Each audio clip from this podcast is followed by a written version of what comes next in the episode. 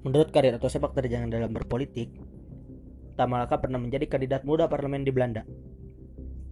Ia bergabung ke dalam Partai Komunis Belanda dan memutuskan untuk mencalonkan diri sebagai kandidat ketiga dalam pemilihan parlemen. Ia juga pernah menghabiskan waktunya untuk berpartisipasi dalam kegiatan Komintern di Rusia. Dalam kegiatan ini, ia mengambil bagian Komite Eksekutif Komunis Internasional untuk Kongres keempat.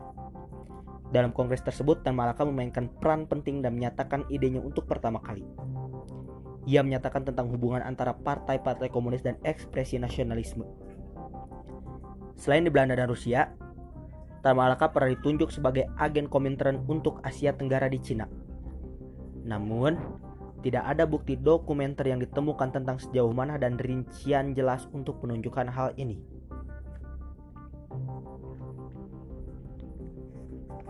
Setelah pemberontakan rakyat Indonesia melawan kolonialisme Belanda pecah di berbagai daerah, Tan Malaka yang sedang berada di luar negeri menilai pemberontakan ini terlalu dini dikobarkan oleh PKI.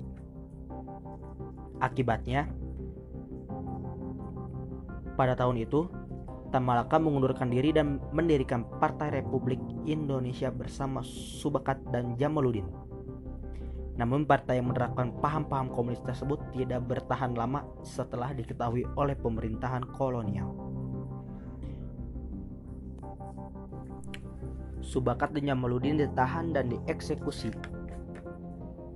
Anggota lainnya diasingkan, sedangkan Tan Malaka ditangkap di Hong Kong dan kemudian partai tersebut dibubarkan. Karena gagasan yang sangat membahayakan pemerintah kolonial pada saat itu, tidak jarang Tan Malaka ditangkap dan diasingkan. Hal tersebut memaksanya untuk harus melakukan penyamaran-penyamaran dengan berbagai macam cara. Menurut Hari Pose, Tan Malaka memiliki 23 identitas samaran.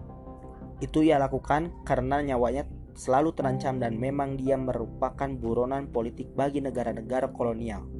Ujar sejarawan Hari Pose.